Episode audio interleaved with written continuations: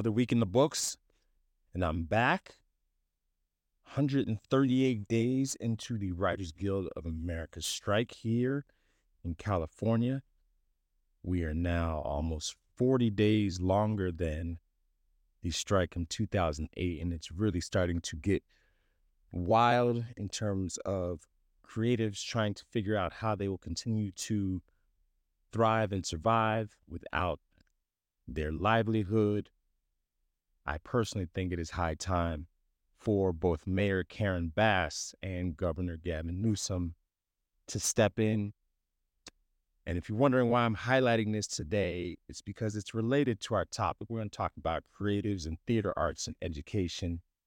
But given how close to home this writer strike hits, I want to continue to keep that in people's minds and keep those who are trying to figure out how they're going to make rent checks, mortgage payments, car notes, you know, wishing them the best. It is it is particularly crazy because you see in the news quotes from some of the studio heads. So, for example, David Zaslav, who's head of Warner Brothers Discovery, he's the CEO. He's had quotes in Fortune magazine this week talking about how the projection is that his studio will be down $500 million because of this strike. An astronomical number to most, but given that the revenues for the studio have been in the billions, I guess that for him, that is a hit that he can take to avoid paying actors. I wonder how long he will continue to be able to do that. And again, the focus today is going to be on theater arts. So let me pivot because the writer's strike is one of those examples of the tension between increasing automation in all fields and the role that the human touch will play in the future. And I personally believe that the arts is one of those areas that will survive because I don't care how great the computers get, you can't imitate, mimic the soul and the heart and the creativity put together that a human puts into the craft of writing or acting.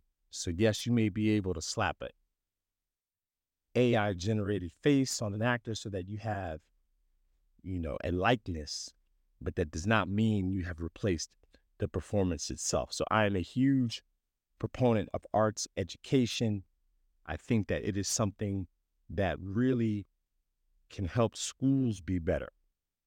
And so I'm going to start out there today talking about some of those ways that if you invest in theater arts in the same ways that many schools and colleges, for that matter, invest in STEM, for example, STEM's been a big buzzword now for probably the last decade as we think about, again, automation and how we can prepare students to be better candidates for a more digitized world.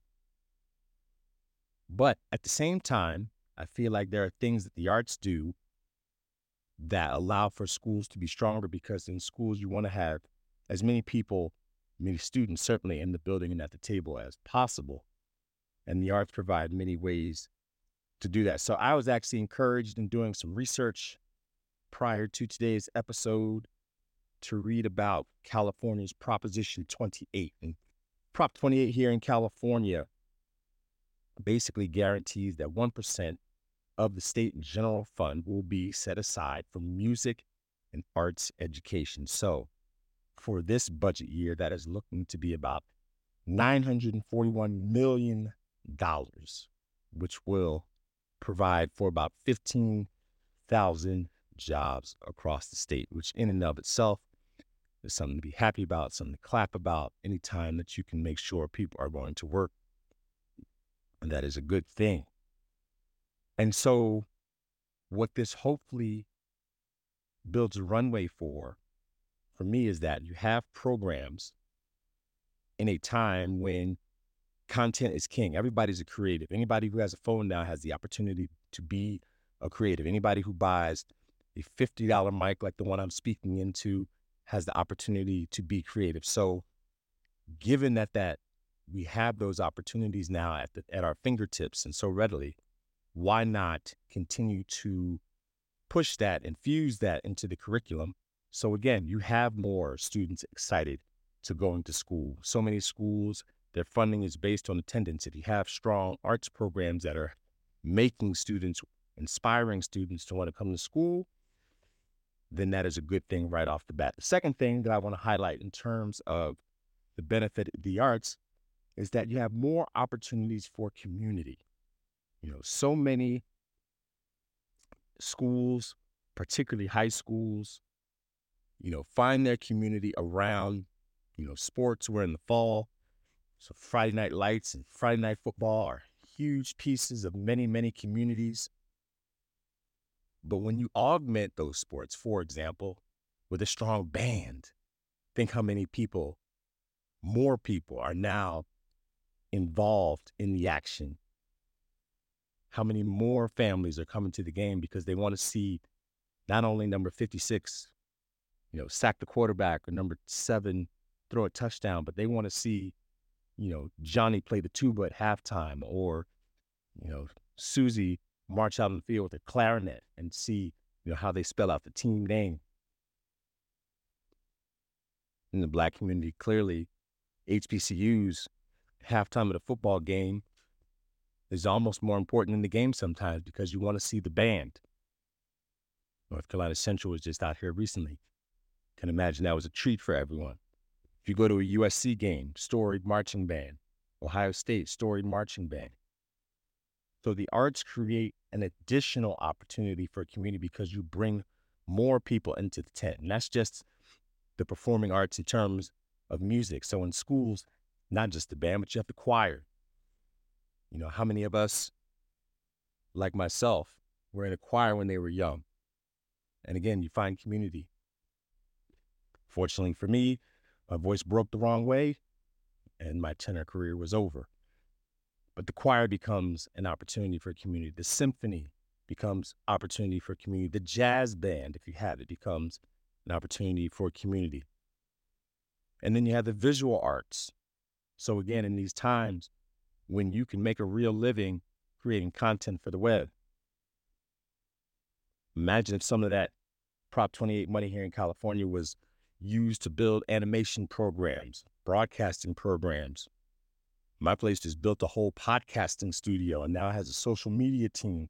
So we're starting to see where schools are thinking creatively about how you can involve students in what gets them excited today. And then formally, finally, excuse me, you have, you know, the visual artists, the painters, the ceramic creators, who also benefit when you invest in the arts and can find ways to not only be tied to the school, but also lay the groundwork for real careers. Again, yes, you can you can pull up apps these days and generate graphics on AI, but it's still not going to replace the creativity of the human mind when it comes to graphic design, layout, and all these other arts based professions. And so I wanted to lay that all out because, again, oftentimes when schools start thinking about cutting budgets, they say, oh, well, we have to, you know, stick to the core courses. We have to stick to the courses that we test on, again, for our funding. So our English and our math, we have to make sure we protect those. And then the arts and somehow PE get tossed to the side, cut as if they are not necessary. But again, I hope you hear the argument that they're greatly necessary. It was also sad to read in doing the research that California had gotten to a place where only one in five, prior to Prop 28, one in five high schools had a full time arts and music program. Whereas in a you know, peer city like New York, that number was four out of five high schools. So again, I'm happy to read and hear that there is money coming for California to close that gap. Because in addition to arts boosting school programs in house, there's also ways that arts programs can be helpful to the school in general and bring in revenue. Again, lots of schools rely on their sports. Booster programs support the sports. But booster programs could also support the arts in a way that brings money back into the school. So imagine if you're a school district that is blessed to have a nice theater at the high school, and you have your fall and spring theatrical productions, you have your music productions, you have your you know arts exhibitions. Those are all things that can generate revenue for the school based on arts and then can add, add on to whatever is brought in by sports. doesn't just have to be about the sports. So let me stop there, catch my breath for a second, then talk about what happens if schools don't have that. How can you get that arts fix? We'll be right back. Just take notes. Just take notes.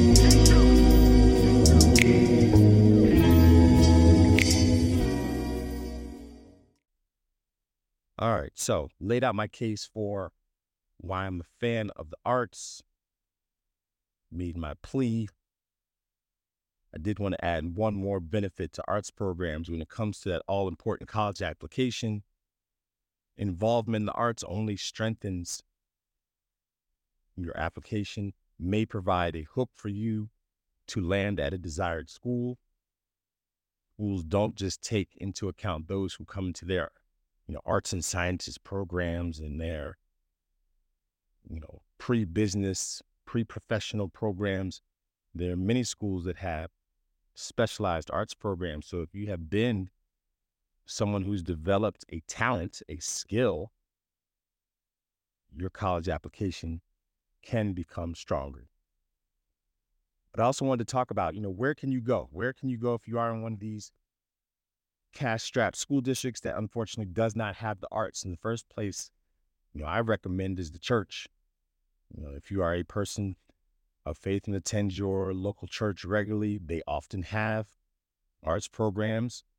Again, my choir career started in the children's choir, White Rock Baptist Church in Philly. My arts career continued, participating in many an Easter and Christmas celebration, having to make sure to learn my Bible verses for the Christmas Christmas play.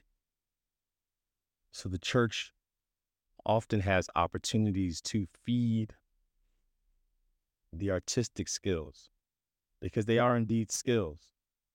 As much as you might learn in the English classroom, it's the arts that often provide that opportunity to learn a skill like speaking in front of people, having the confidence to stand in front of a room and deliver and present, you know, and prepare, memorize. These are all skills that certainly come in handy no matter what profession you end up in. We talked about community. There's also connections to learning. Those who, you know, really take to music, there's correlation in data and research that mm. shows, you know, how much better they end up doing in math because of the counting and the reading and the type of brain connections that you have to make.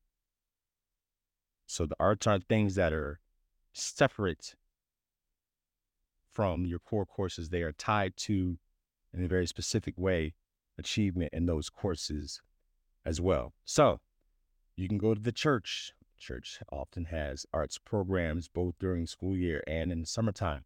There's also arts groups. So here in LA, I think about, of course, the legendary Debbie Allen Dance Academy.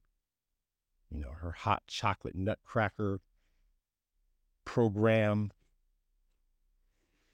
produces, you know, literally millions of dollars during the holiday season when they put that show up.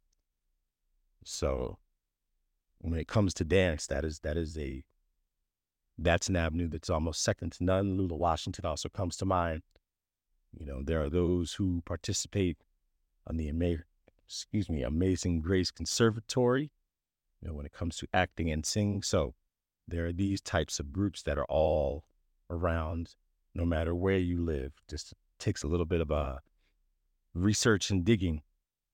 And the internets are very good at providing that information. And then finally, and probably most simply, think about that creative friend you have who's into whether it's the visual arts, the musical, performing arts.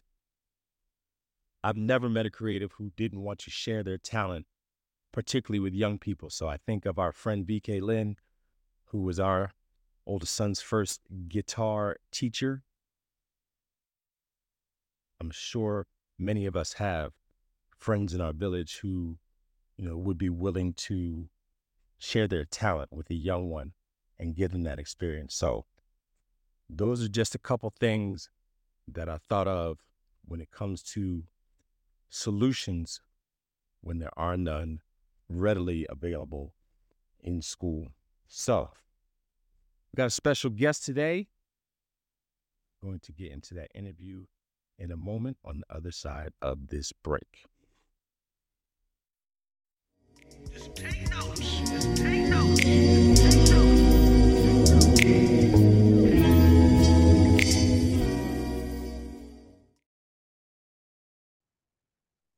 All right. So I am very lucky today to have an office hours, a man I've come to know and respect. And we're going to get to in a second just how unique he is, but just some credits off of his illustrious resume, both as actor, uh, performer, writer, producer, all of the things. You may have heard of a show called Queen Sugar. You may have heard of a show called The Blacklist. You may have even had heard of a show called Bel Air. This man has had an integral part in all of those productions and many, many more. So we welcome to taking notes to Dr. John Carroll, Mr. Anthony, excuse me, Doctor, because we recognize around here, Dr. Anthony Sparks. How are you, sir? Welcome. Thank you for having me. I am doing well. Thank you, Dr. JC, as I like to call you. Um, I am excited to be here and talk with you today. Thank you for having me. It's a real pleasure. It is, it is a pleasure and you know, as I tell the people who come on because they are family, they are people that I like, they are people that I enjoy conversing with. Um, I hope this is not the last time that we get to do this. This is just the beginning, you know, oh. of this type of relationship. So here's where I want to start because you are, you know, a historian of many, many things. So in thinking about talking to you, one of the things I realize is I can't think of a person who comes from the performing background that you have, particularly being in Stomp, yes, and then yes. rising to the level you are now as writer, exec producer, showrunner. Is there someone that you could think of who was the comp of what you are currently? wow, you you you started me off with a big question. Of um, course, I will say in terms of you know the sort of th- the three legs thus far of my life and career which is you know performer actor writer producer showrunner and also you know scholar you know in terms of the yes yes. I, I don't necessarily know someone especially who looks like me as a brother who has the exact credentials that I have and you know and put all those three pieces together. But I do know that most of the creative people and artists that I love and admire are also incredibly smart. Mm-hmm, mm-hmm, mm-hmm. Very, very smart. Very, very smart people. So whether or not they actually have, you know, PhDs like you and I, you know, possess or not, is almost irrelevant to the fact that the people that I get down with and who seem to want to get down with me as I was a young actor and a young writer developing were people who were whip smart who thought, hey, young man, I think you got a lot going on. Don't place limits on yourself. And I've been a beneficiary of people always encouraging me to embrace all aspects of myself as opposed to putting myself in one little small box. Love that. A gracious answer from Dr. Sparks, as I would come to expect, but I love it. So that's our start. Now I want to take you backwards a little bit. Um, Chi Town's finest, right? Uh, yes. Whitney Whitney Young High School. The Dolphins. That's right. Home of the Dolphins, which yes. a little, a little misplaced for Chicago, but all right. You know, I'm sure there's a story. I'm sure there's a story. yeah. Well, dolphins are the the one of the smartest uh, mammals around. So. There you go. So there, there it is. There it is. So even here's what I, I think. The, I think the phrase was even a shark doesn't mess with a dolphin. Oh, there you go. There you go. I'm curious for you, given what you just said in your answer, how does the theater and the academics and all of it come together for you um, at Whitney Young, or is it before? Like, how does that all come together? Because one of the things that I lament when I look at public education across the nation is yeah. that one of the first things to go when we start tightening the financial belt is yes. the performing arts in particular. It is. it is, and it's a and and it's and it's a tragedy and a mistake as far as I'm concerned, because I I think the goal of our education, most educators would say, is that you got to meet students where they are, right, in order to grow them to where you want them to be. And if you're going to cut off the arts, you've cut off, I don't know, a third, a half, you know, maybe more of your student body whom you could reach in a deep and profound way through the arts. And if you say, well, that's just extraneous, you know, that's extra, then you've said that those students are disposable without maybe necessarily meaning to say that but that's that's how i feel about it. For me in terms of my journey in terms of the arts you know um i was first introduced to performing actually in the black church. So my brother who's now a pastor and a minister uh, on the south side of chicago i was always sort of tucked up under his arm when uh, I was growing up, like literally. My brother's name is Richard. People at the church called me Little Richard because everywhere he went, I was there with him. And so my first introduction was seeing Christmas pageants and and Easter pageants or programs as we called it. And you know, doing plays that my brother wrote, you know, or that someone else wrote or these dramatizations of Bible stories. So it was things like that. So when I think back on my approach as a creative person, as an artist, as a writer now, a lot of it is informed by the fact that I was introduced to performing alongside um, something that people consider sacred and community, Black community specifically. So that's where it started with me trying to recite James Weldon Johnson's The Creation when I was in fifth grade or sixth grade, you know, uh, you know, and messing it up and starting over and, and stuff like that. That's where it started.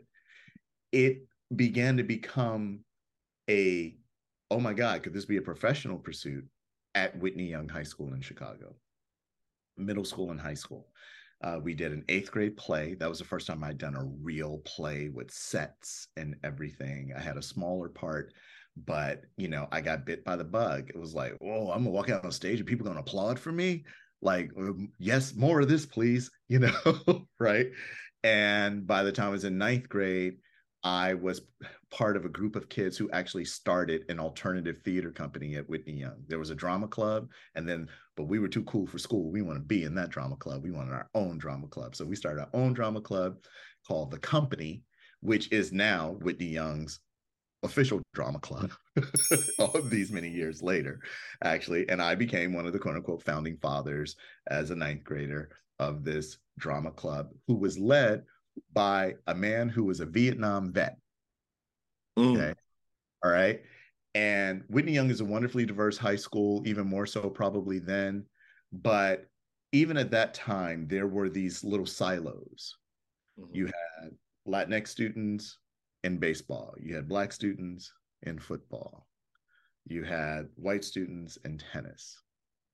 There were only a few spaces that were truly, truly, truly integrated. And our theater company was one of those primary spaces. So I come to the arts having thought a lot about this, about why I'm oriented towards creative work the way that I am. I come to it as a space that uh, is powerful in the sense that it could even be spiritual sometimes. I come to it as a space of community that not only could affirm, you know, what I look like and my community of Black folks, but also had the power to draw all kinds of people together. So I am a person who, when I see an arts organization that is exclusionary, I'm offended to my core. Like, I don't get it. Like, the mm-hmm. whole point is to pull people together, as mm-hmm. far as I'm concerned.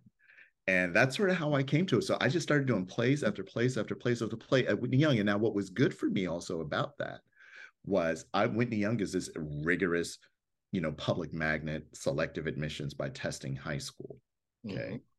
Mm-hmm. Um, that school has had as much, if not more, effect on me and my life and formation as any college or degree that I have.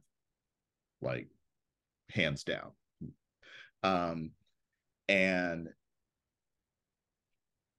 when I got to that school from my neighborhood school, being blessed and fortunate to test into that school, I was no longer the smartest person around. I came there as the neighborhood nerd who was real good at, you know, all the academics. I did not know I was an artist at that time. Not being the smartest person in the school, quote unquote, by, you know, GPA freed me because I didn't have to be that kid anymore and I could explore other interests. And that's actually how I got on the road to becoming creative and being an artist and a writer and a writer. I love it. I love it. There was so much there.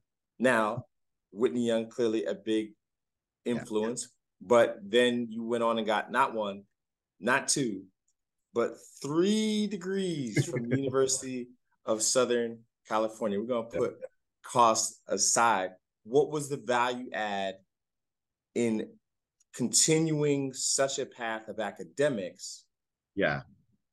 To what you'd already established now as a creative, someone who wanted to be, you know, in yeah. the creative world? Well, you know, it started out in theater, theater, theater, theater. And for me, theater meant not just the performing aspects, this is this especially started to open up once I got to USC. It also meant the literary aspects. So at the time, I was um, very blessed and fortunate that by the time I got ready to go to college, apply to colleges, I had then been exposed to theater programs both at Northwestern University in the summertime and their program called the National High School Institute, aka the Cherubs program. Um, so I'm a proud Cherub alumni. And also, I did a program at Carnegie Mellon University um, right before my senior year in their pre college drama program. And Northwestern University and Carnegie Mellon are two high powered, just like USC, uh, drama schools.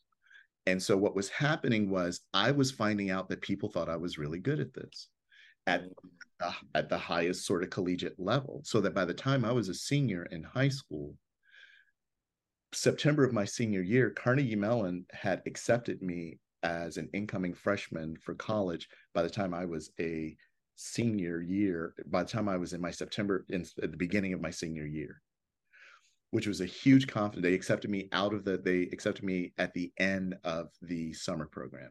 Mm-hmm, mm-hmm.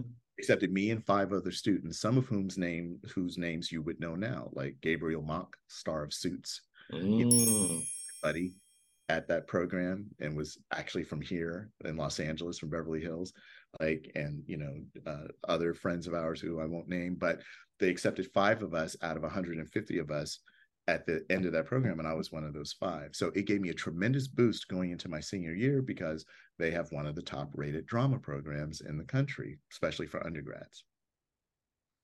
So that's how i went to my senior year. You couldn't tell me nothing. I was like on fire right? I was like but i also needed to because i come from a family with um you know we didn't have a lot of money. We didn't have any money actually. Um, I still had to play the field, so to speak, so I could get the best offers possible. And ultimately, the best offer um, came from USC, and that is where I chose to go. So by the time I show up at USC, I'm this very committed actor. Um, but I was also writing at that time, but it was a very sort of private pursuit that people didn't know about. But at USC at that time, one of the things they were doing was they were just basically baptizing you in all of this dramatic literature. So, in addition to the acting training, you had all of these dramatic literature courses and dramatic analysis courses. And I really liked that stuff. I loved digging into plays and figuring out what the playwright meant and and all that other stuff ostensibly to help you be a better actor but at the t- uh, i didn't know it but at the time i was also clearly being trained on dramatic structure that went beyond being an actor. And that's kind of where it started. And i started getting sometimes frustrated. By the time i was a junior i was doing well and being cast a lot but i wasn't being cast a lot as me meaning as a as a as a black character. Mm-hmm. all this european based stuff. And i was good at it and it was great but I began to feel like something was missing. And so obviously I started diving more into black plays, but there wasn't as much of an opportunity to do them. So I then started putting up black plays myself at USC outside of the regular curriculum to sort of feed that part of me. And I would say that that was really the beginning of me also starting to think about writing, actually, as mm. well. This notion of if you don't see it, build it sort of idea. I was about to say, am I crazy to believe that your experience building the company mm-hmm. led you to believe, well, I did it in high school. I yeah. might as well go ahead and do it again. It don't matter where I am. I've done this before. Yeah, you know, it's so that's a really great thing you're pulling together. I certainly had not thought about it at that time, but I did. I was very, I was highly energetic when I was younger. and I I had a lot of energy. Like it was like like you know, you know, I I I had a lot of energy. well, to be in stomp, it would it would, seem you would need a lot of energy. Yeah, Stomp. I sort of finally burned off all that excess energy that I have doing that show seven eight times a week. You know, and uh and getting the knee surgeries that ended up coming along with doing that show. but yeah so but you know back to the college piece yeah i it was ex- that's exactly right i had a notion of um, maybe entrepreneurship is too strong a word, but I had a notion of you can also create some things that don't already exist. Did it in high school with a bunch of other people and forming the company. And then uh, at USC, I didn't necessarily form a company, but I did start going, hey, this play, Dutchman by Amiri Baraka, nobody's gonna you know produce this play on the official season. I want to do this play. Give me a theater. Let me go find a director. Let me go find a co-star and let's do this play. And we would. You know so things like that and um, i think that sort of start drop into me a little bit the idea that i would not for my entire life just be an actor for hire mm-hmm. even by the time i graduated as driven as i was to be an actor i just sort of knew um, i remember reading this book where sir derek jacobi from england said that um, on some level actors are beggars because you're always walking around looking for somebody to give you the part to let you do your art and while i don't i, I love actors i married an actor. Um, i don't think of them as beggars especially not today where so many are so uh, many are so self-sufficient uh, and self-generating in their work. It did let me know oh you better come at this thing with more than one iron in the fire if you want to stick around for a while. And that that's a great segue because i'm curious your thoughts on the way that creatives of today find and discover the calling and and develop love of craft which it yeah. sounds like you developed in a number of different ways both by being immersed in plays and also like you say baptized into academic literature what are your thoughts on how creatives do that today given all the tools at their disposal we definitely grew up in a time where we didn't have yeah. TikTok yeah. and the social media and all the things. So how do you see that playing into the journey for young people today? I see it as a I see it as a as overall an incredibly powerful thing. I do think it's a little bit of a double-edged sword um, because alongside the tools, they're also growing up in a culture that has a lot of things we you know like reality TV um, and stuff like that. And that tends to cheapen the notion of what a TV show is, I think. Uh, cheapen the notion of what it is to become famous. You can become famous now just for being a personality. And that can take you to a certain point. But when you start wanting to work with people who have real craft and have spent years honing that craft, they don't care nothing about the fact that you are a star from reality TV. I'm not saying whether they should or shouldn't, but they don't. Mm-hmm. They care about craft. And if they're considering you at all, it's from the business aspect of the fact that perhaps the profile you built up in reality TV might lend itself to getting a green light on a certain type of project. But the project that's going to be greenlit because there's a reality TV star and it is typically um, not a project that serious artists take seriously. I didn't make the rules. That's what it is. So you you really do want to hone your craft if what you're trying to have, I think, is a career and not a moment. And the thing about social media and reality TV and stuff is that it lends itself with its short attention span and how things can go viral to people creating moments. And then where people get challenges when they try to take those moments that they had in social media and turn them into a career. And they find out that it wasn't quite the shortcut that they thought it was going to be. Mm-hmm. Because the people that you're trying to work with who take their craft seriously, they want to work with other people who appear to take their craft seriously. And so, um, you know, maybe I should make a delineation because I, I started off talking about the tools, iPhones, YouTube. Mm-hmm. So, in that way, it's great because you can get your work out there. Right. In a way that, you know, I started out writing one man shows, one man plays to showcase myself as a writer and as a performer.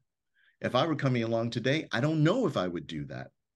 I would probably do a web series. Mm-hmm, mm-hmm, mm-hmm. You know, you know, I would, you know, you know, take the Issa Rae route. You mm-hmm, know, not mm-hmm, that that's mm-hmm. so easy to do because right. many people tried it and there's still only one Issa Rae. Right. you know, but um, but that would be a way to get your work out there, you know, to uh, more people more quickly.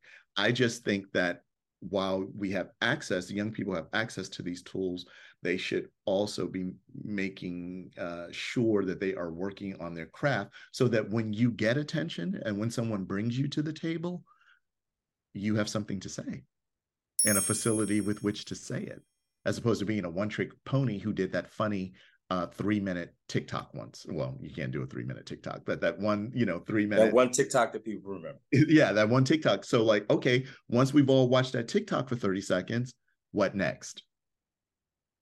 And right, that's right. where craft comes in, you know? Yeah, and I love that you speak of craft because one of, you know, my favorite shows that you've been involved in, uh, Queen Sugar, was just chock full of people with all kinds of craft. Like I, I was tempted to, you know, run down the names, but like, yes, the ensemble. Like I'm just gonna say that the ensemble yeah. all clearly care about the craft, and it lends to the quality of the show. But that aside, I'm curious again because this is your interview.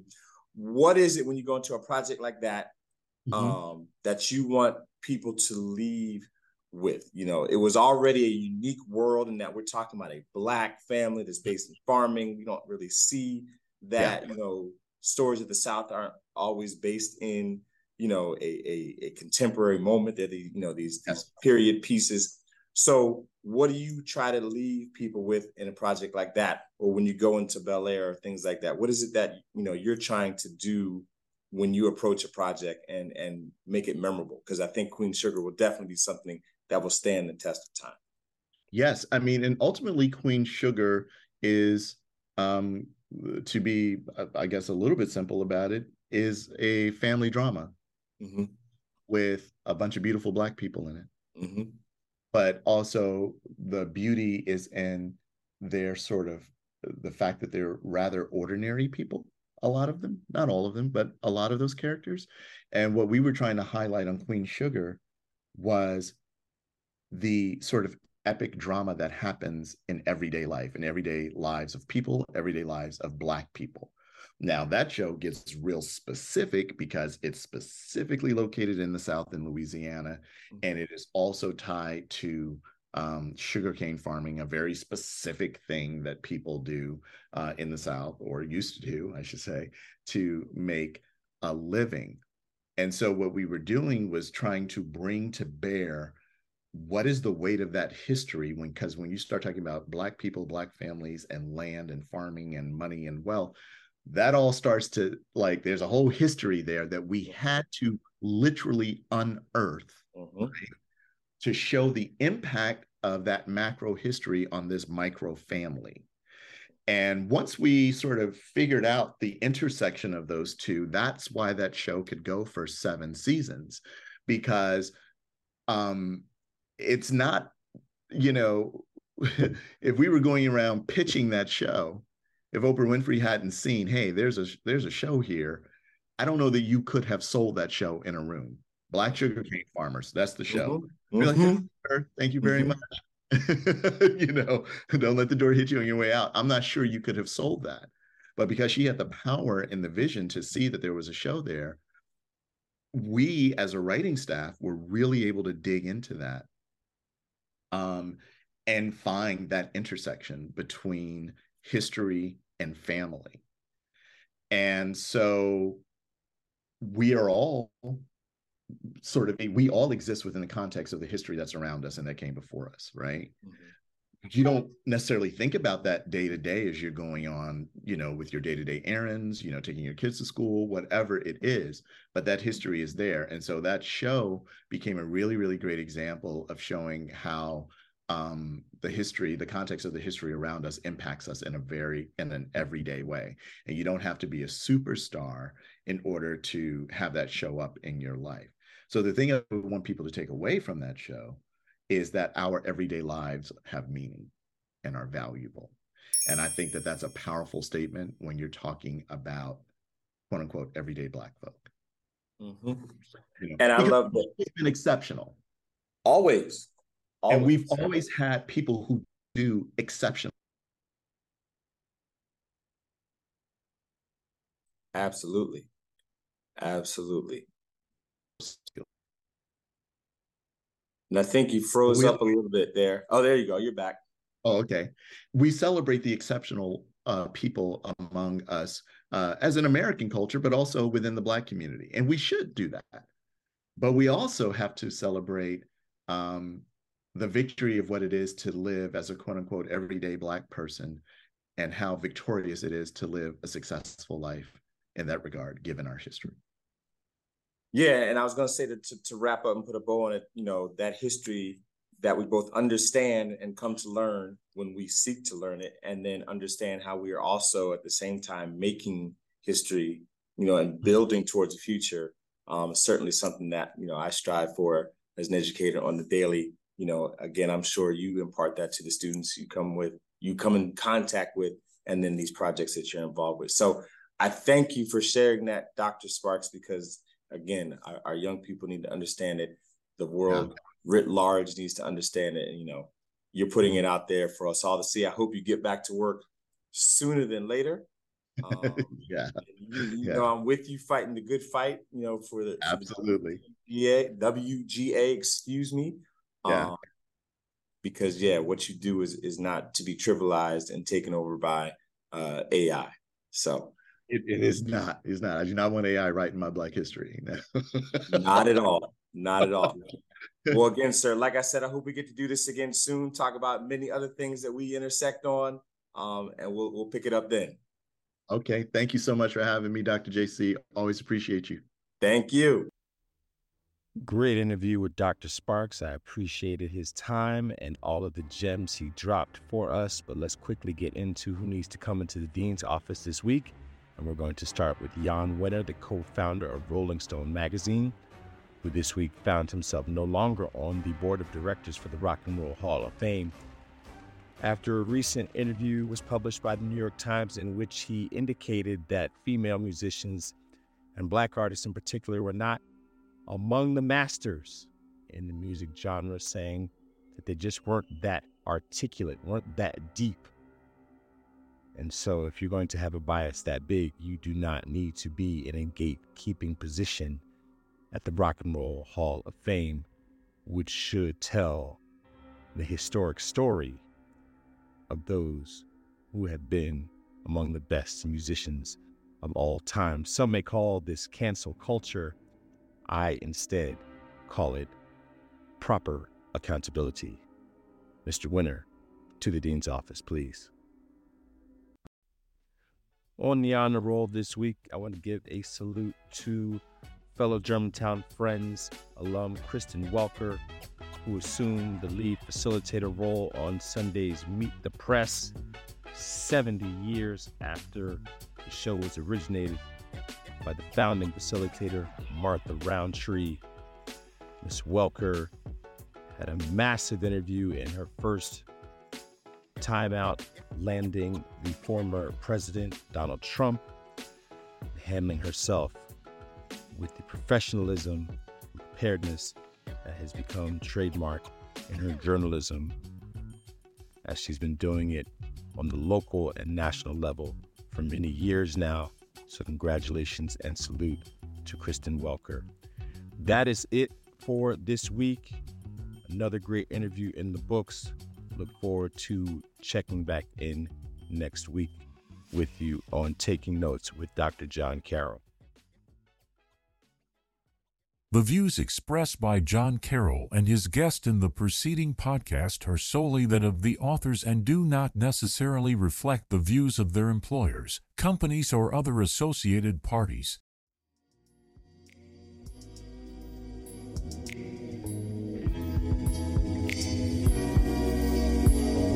just take